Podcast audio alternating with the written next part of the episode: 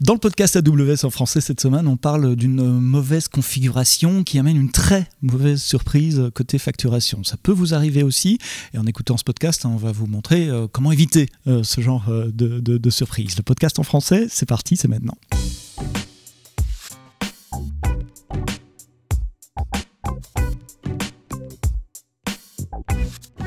Bonjour, merci de nous suivre sur le podcast AWS en français. Vous êtes de plus en plus nombreux toutes les semaines à nous écouter sur les différentes applications, Deezer, Amazon Music, Spotify, Google, Apple Podcast et bien d'autres. Laissez-nous des feedbacks, laissez-nous vos commentaires, dites-nous de quoi vous parlez, de quoi vous avez envie qu'on parle en tout cas. Comme ça, on peut planifier d'autres épisodes du podcast AWS en français. Cette semaine, je vais vous raconter une histoire. Je ne suis pas tout seul, mais je suis accompagné de Frédéric, qui est consultant IT dans une boîte à Luxembourg. Et c'est l'histoire, vous avez presque tous peur de cette histoire, que ça vous arrive à vous, et cette histoire est arrivée à Frédéric, c'est de se réveiller un matin et d'avoir une note AWS faramineuse. Alors elle n'était pas exorbitante, on va rentrer dans les détails tout à l'heure, mais quand même, ça fait un choc. C'est là qu'on panique sur les réseaux sociaux, qu'on fait « Ah, comment j'en suis arrivé là ?» et je sais que vous êtes nombreux à vous inquiéter pour ça. Donc on va décortiquer ce qui s'est passé, décortiquer quels sont les moyens que vous pouvez mettre en place pour éviter que la même histoire vous arrive, quelles sont les leçons apprises, bref, comment bien utiliser le cloud pour pouvoir dormir tranquille la nuit et pas se réveiller un matin avec une note. Bonjour Frédéric, une note de combien ? Bonjour Sébastien, c'était relativement léger, on va dire 1 500 €. Mais quand même, ça fait... Mais quand même, quand c'est pour, on va dire... Pour rien, ça fait cher. Alors, dis-nous ce qui s'est passé. Donc, tu es dans une boîte de consulting, vous démarrez sur AWS, vous n'avez pas des milliers de clients qui utilisent AWS. Donc, on est dans une configuration, je suis nouveau sur le cloud, on peut dire ça, en phase d'apprentissage ? Globalement, oui. En phase d'apprentissage, on a des comptes qui ont été créés au niveau de notre société, une organisation au niveau AWS, et donc on a des comptes pour apprendre, c'est pour jouer. Pour jouer. Et un budget défini pour jouer ? Normalement, oui. Environ 250 € au niveau de la société. Ah ouais. Mais pour faire des petits tests ici et là, c'est déjà pas mal. Et alors, vous, je dis vous parce que vous êtes plusieurs évidemment, mais bien, tu apprends, vous apprenez, c'est quoi ? C'est de l'infrastructure, des virtual machines, de l'EC2, du S3, du Lambda, du VPC, des VPN, un peu surtout côté infrastructure.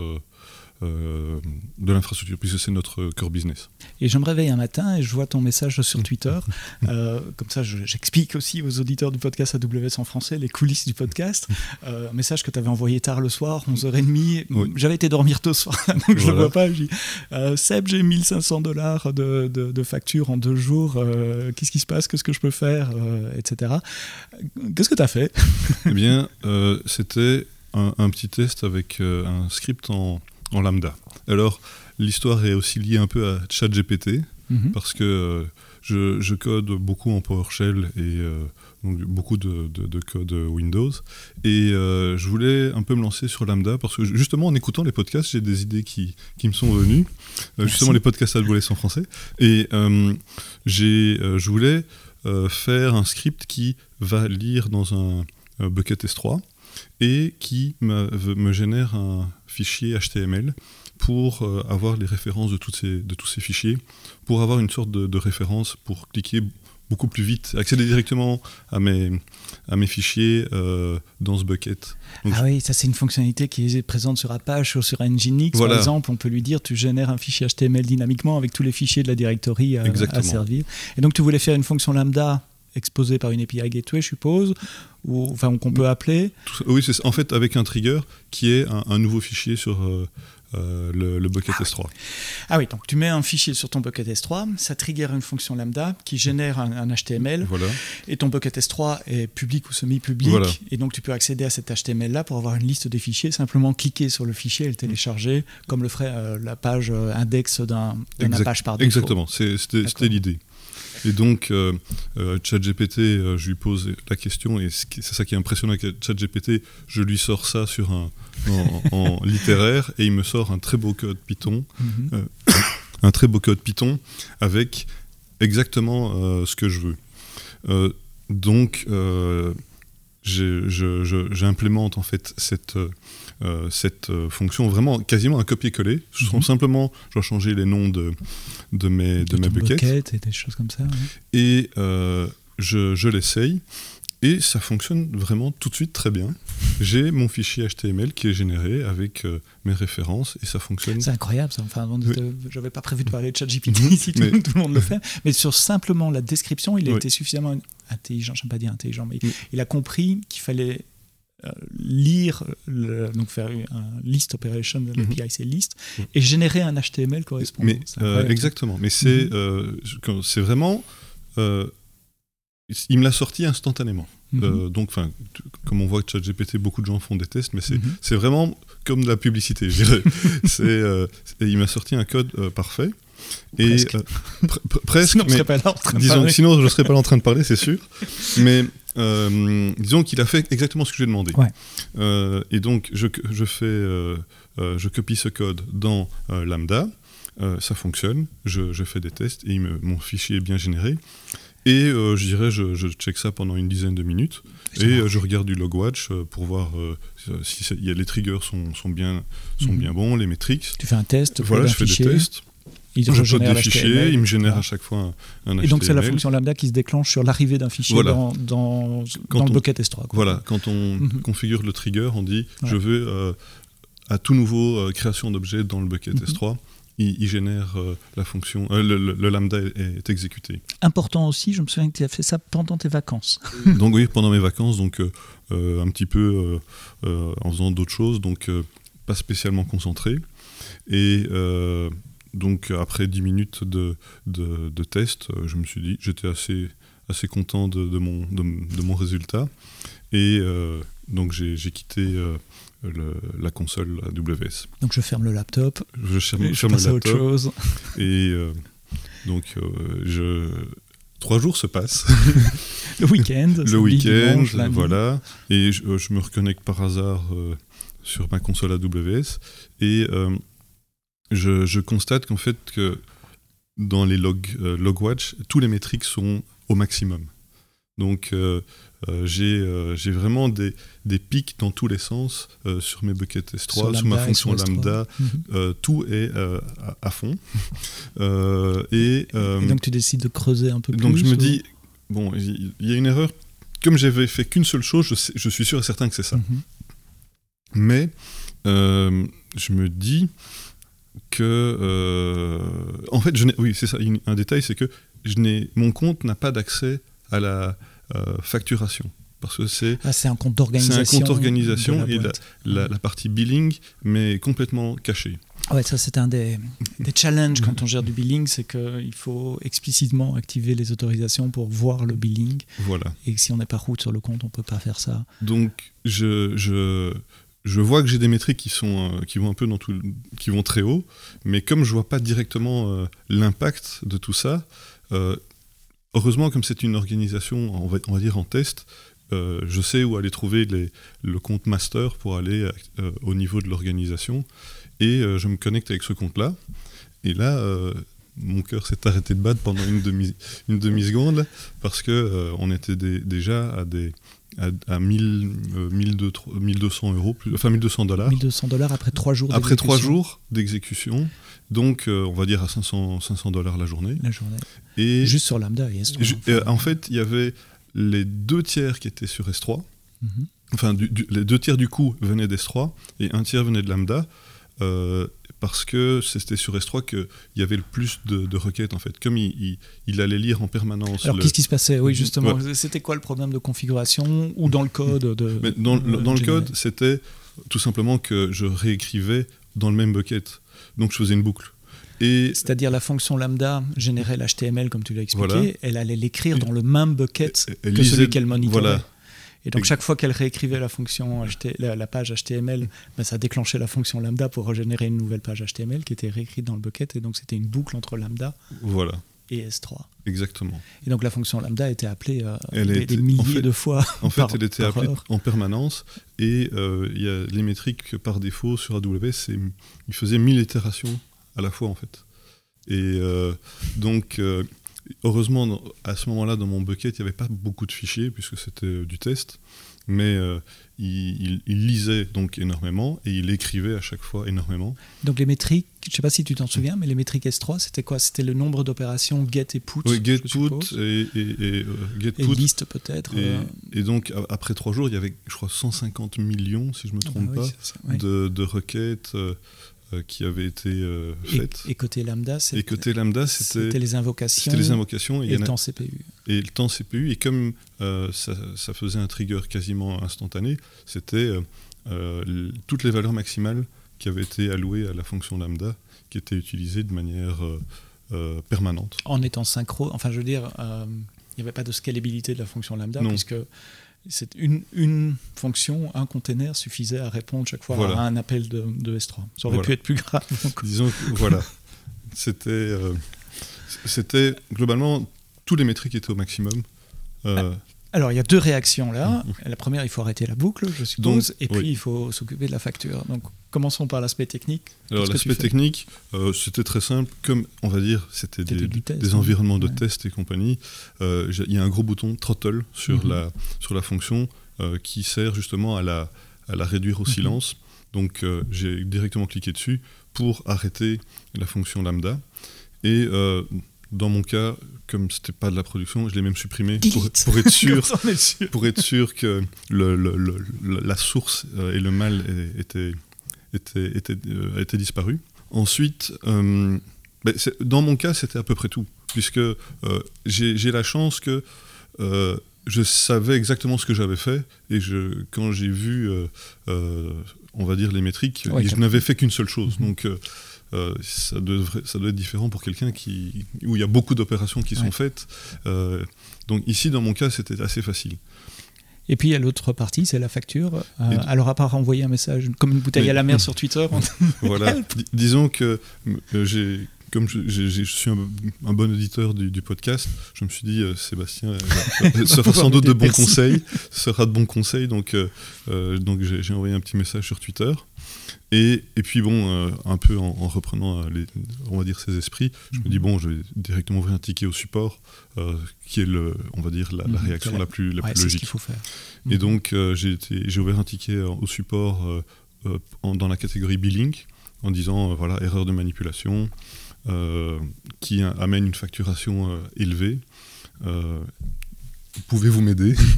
Et, qu'est-ce que vous pouvez faire? Et en fait... Qu'est-ce qui s'est passé?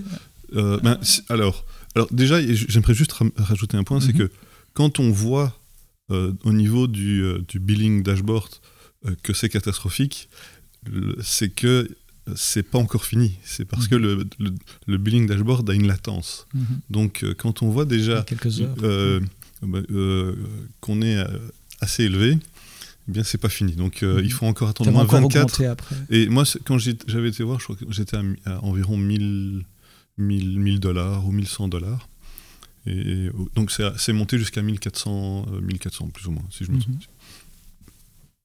Et donc il y a en plus ce stress-là de se dire c'est pas fini, mais bon... Quand est-ce que ça va s'arrêter? Voilà, quand est-ce que ça va s'arrêter, et faire des refresh sur la page...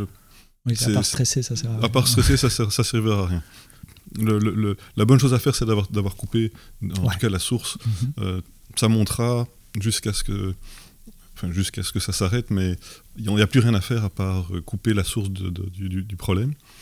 Et donc, quand j'ai ouvert le ticket, le support m'a répondu, mais en plus j'ai un compte basique, on a un compte basique, de support basique, je crois qu'il m'a répondu même pas dans l'heure. Non, pardon, je suis désolé. Quand j'ai ouvert le ticket, j'ai demandé un chat. Oui. Et j'ai pu donc chatter avec une personne du support qui, déjà très compréhensif, a tout de suite pris il a regardé les comptes, ce qui se passait au niveau des métriques, et puis il m'a dit tout de suite, oui, je vois qu'il y a une pique sur ce compte qui est totalement, anormal, inhabituel, puisque bon, c'est un compte que j'utilise depuis plus de 5 ans, et de manière générale, j'ai $50, €50 de billing par mois. Là, on était donc à ce moment-là à plus de 1000 euros sur 3 jours. Donc 30 fois plus, enfin 20 fois plus pour 1000 et voilà. Presque 30 fois plus au total de l'épisode. Voilà. Et donc il a dit en effet c'est pas normal, je vois que tout est arrêté, je vais mettre le compte en monitoring pendant 24 heures pour voir qu'il n'y a plus de problèmes de ce genre. Et il me dit je vous recontacte dans 24 heures. Suite à ça, on a été en contact puisque tu as vu mon message et donc on a discuté de la situation, mais comme le support était déjà sur le coup, donc on a attendu. Donc en effet, en attendant, j'ai vu que la facture est montée jusqu'à 1400 quelques. Et le support me rappelle le lendemain, en plus très vite une assez bonne nouvelle qui me dit... J'ai vu votre compte pendant 24 heures. En effet, c'est arrêté. C'est une erreur... configuration. Une de configuration. Et ils ont donc fait une note de crédit à titre de one-time exception. Donc, voilà. Enfin, je ne sais pas ce qu'ils appellent vraiment one-time. Enfin, je veux dire, si ça se reproduit... Mais c'est ça. Bon, disons que... Ils ont fait la note de crédit qui a été... Sans poser de questions. C'est un peu comme sur Amazon.com ou FR, quand on achète des bouquins ou qu'on achète quelque chose et qu'on le renvoie, ils ne posent pas de questions, ils remboursent et puis voilà. C'est globalement, oui. C'est pour ça que ton histoire m'intéressait et quand on en a parlé sur Twitter, je t'ai proposé de venir en parler dans le podcast et je t'en remercie d'ailleurs parce que comme on en a parlé en préparant cet épisode... La source est une erreur de configuration, mais ça arrive à tout le monde de faire des erreurs de configuration et c'est comme ça qu'on apprend d'ailleurs, c'est en se plantant qu'on apprend et c'est quelque chose que dans mon équipe de relations développeurs, on voit souvent sur les réseaux sociaux des bouteilles à la mer parce que c'est vraiment une bouteille à la mer en disant j'ai 1000, 1500, alors ici c'était pour une société, ça n'aurait pas été catastrophique, c'est une conversation désagréable à avoir avec son manager mais ça ne mettait pas la vie de la société en jeu. Parfois les montants que je vois passer sont autrement plus dramatiques ou pour des étudiants où là, $1,500 pour un étudiant, ça serait catastrophique également. Et comment le dire gentiment, il y a le billing et les protections sur les comptes débutants, les comptes d'apprentissage, devraient, à mon opinion, et je m'engage à dire ça, devraient être plus encadrés sur AWS pour éviter ce genre d'erreur. Il ne l'est pas. Heureusement, le support est là derrière et nettoie l'ardoise, et pose pas de questions et refait une note de crédit. Et l'argent n'est même pas sorti de la carte de crédit du compte dans ce cas-là. Ça a probablement été recrédité avant la facturation. Directement, oui. Mais je voulais profiter de cette histoire pour la partager avec les auditeurs du podcast AWS pour dire ça peut arriver, c'est la réalité, on le reconnaît. Si ça vous arrive, paniquez pas, le support est là et le support rembourse. Et puis surtout, qu'est-ce qu'on peut apprendre? Quels sont les mécanismes qu'on peut mettre en place pour éviter que ce genre d'erreur arrive aussi? Et si vous nous écoutez aujourd'hui, que vous avez un compte perso, pas un compte d'entreprise, voire même un compte d'entreprise, puisque toi, c'est arrivé sur un compte d'entreprise, soyez sûr de mettre ces mécanismes en place. Qu'est-ce que tu as changé après ça? Eh bien, en fait, comme beaucoup de choses, c'est aussi un concours de circonstances. Fin d'année, tout le monde en vacances. Donc, quand on met, donc, ce qui a été mis en place, c'était les alertes, tout simplement, au niveau du billing, du budget. Donc, on peut mettre des alertes sur des budgets spécifiques ou quand on franchit certains caps. Et donc, c'est ce qui a été mis en place chez nous parce que ça n'avait pas été fait, tout simplement. Parce que comme, en fait, c'était un compte qui avait été... C'est une organisation qui avait été créée pour du test. Donc, il n'y avait pas de production, il n'y avait pas un besoin à première vue de mettre ce genre de choses en place. Et cette expérience nous a permis de se dire que oui, on peut faire des erreurs et c'est bien d'être prévenu avant, puisque ce sont des mécanismes qui existent et qui sont vraiment très faciles à mettre en place. Oui, c'est quelques clics. Hein. On va dans la partie AWS Budget. Vous cherchez au-dessus dans la console, dans la barre de recherche. Vous définissez votre budget par mois, par région, par compte, etc. Et vous associez des alarmes. Dire voilà, je vais être prévenu à 50% de mon budget, à 80% de mon budget, à 100% de mon budget. Vous pouvez mettre des alarmes par email, par SMS. en gros n'importe quoi qui est SNS, oui, SNS aussi. Peut être prévenu. Ça veut dire que vous pouvez aussi déclencher des fonctions lambda qui pourraient, on pourrait imaginer des trucs de fou, hein, d'aller tout effacer dans un compte. Il y a des librairies open source qui existent pour ça, à utiliser à vos risques et périls. En tout cas, tout ce qui coûte de l'argent, c'est éteindre ou mettre en stop des instances de machines virtuelles. Dans ton cas, ça serait plus difficile, hein, une espèce de boucle d'événements comme ça. Comment le détecter, je ne sais pas trop. Mais l'alarme... ceci dit, quand l'alarme arrive, c'est déjà trop tard. A priori, vous êtes... t'aurais mis une alarme à 100, t'aurais reçu l'alarme. Voilà. Il faut pouvoir réagir immédiatement. Exactement. C'est le week-end dès que tu ne regardes pas tes emails. Exactement. C'est que quand on reçoit l'alarme, on va dire, c'est déjà... On va dire, on est déjà dans une situation peut-être un peu critique, mais au moins on peut réagir. Tandis que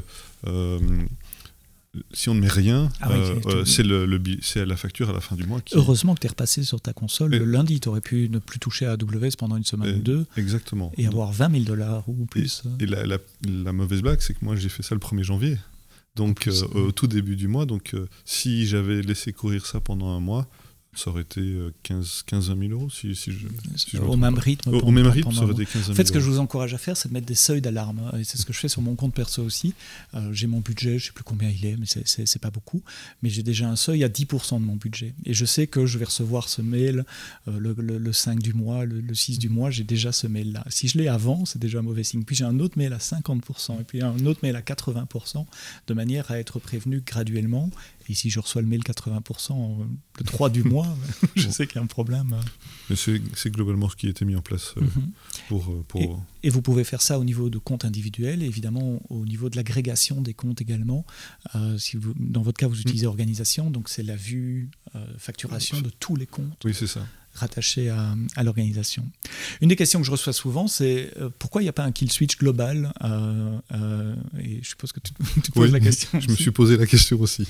Donc un kill switch global, c'est quoi l'idée ? C'est de dire voilà, c'est un compte d'apprentissage.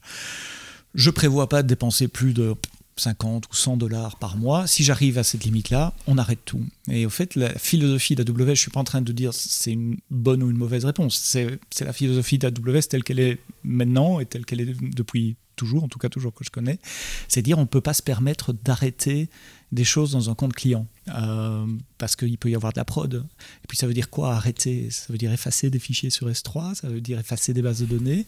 Si on fait un delete, une base de données RDS, on stoppe, enfin on efface vraiment les données. Si vous n'avez pas de backup, vous êtes mort. Donc ça, c'est une responsabilité qu'on ne veut pas prendre et c'est pour ça qu'il n'y a pas ce kill switch.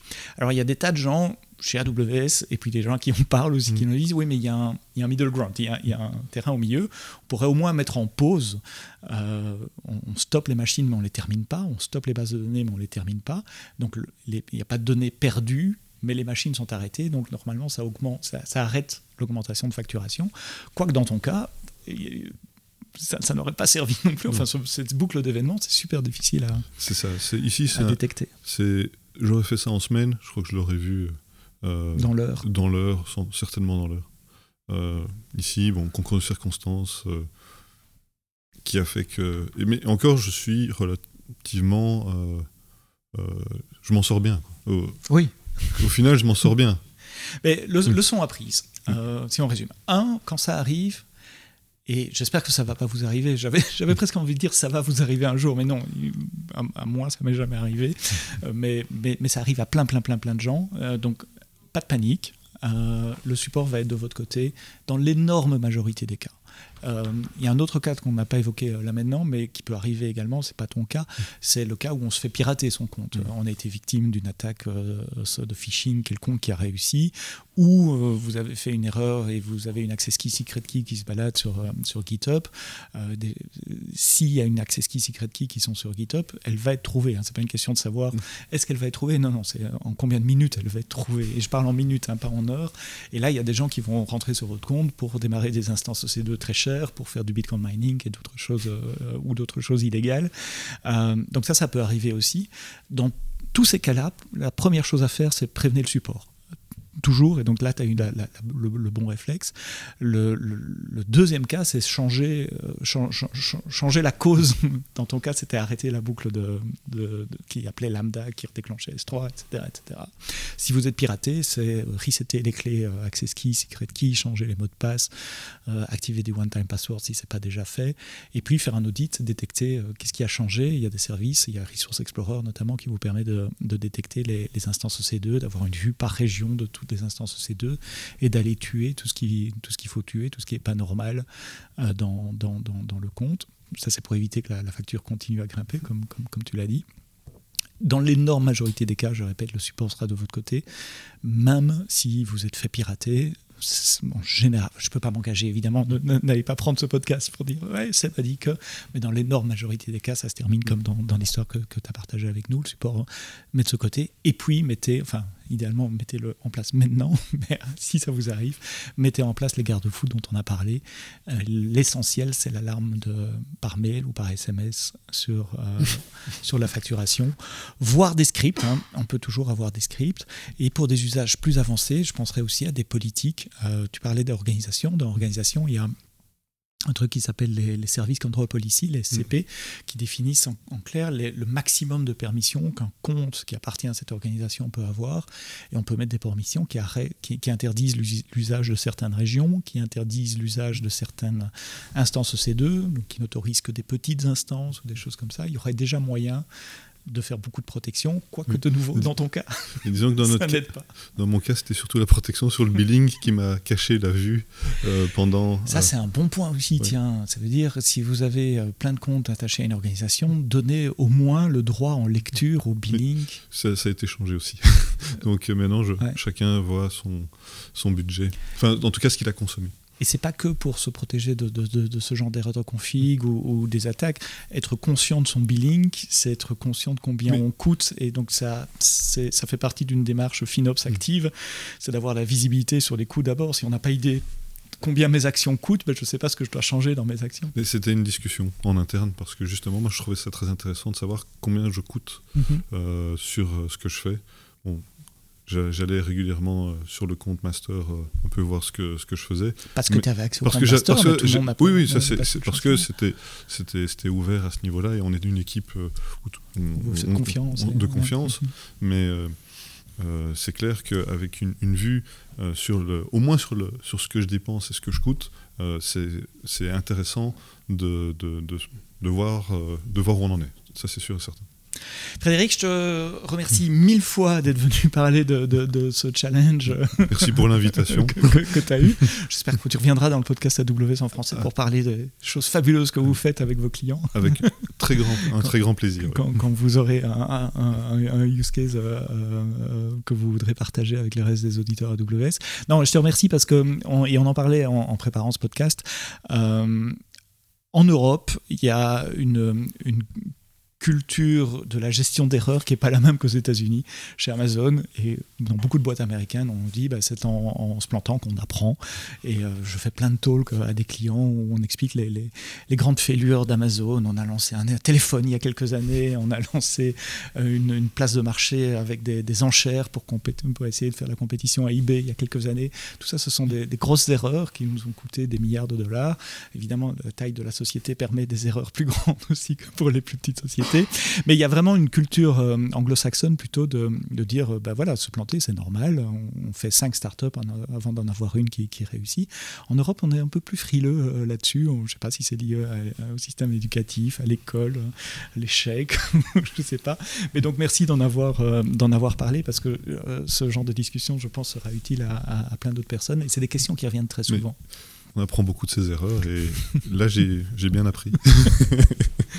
et ça s'est bien terminé, il fallait le dire aussi. Oui, ça s'est bien terminé aussi. C'est pas catastrophique non plus, et ça s'est bien terminé. Donc il y a eu cette note de crédit qui a effacé tout ça, et puis les mécanismes qui ont été mis en place pour éviter que ça se reproduise. Frédéric, merci d'avoir été mon invité aujourd'hui dans le podcast AWS en français. Merci à vous de l'avoir écouté jusqu'au bout.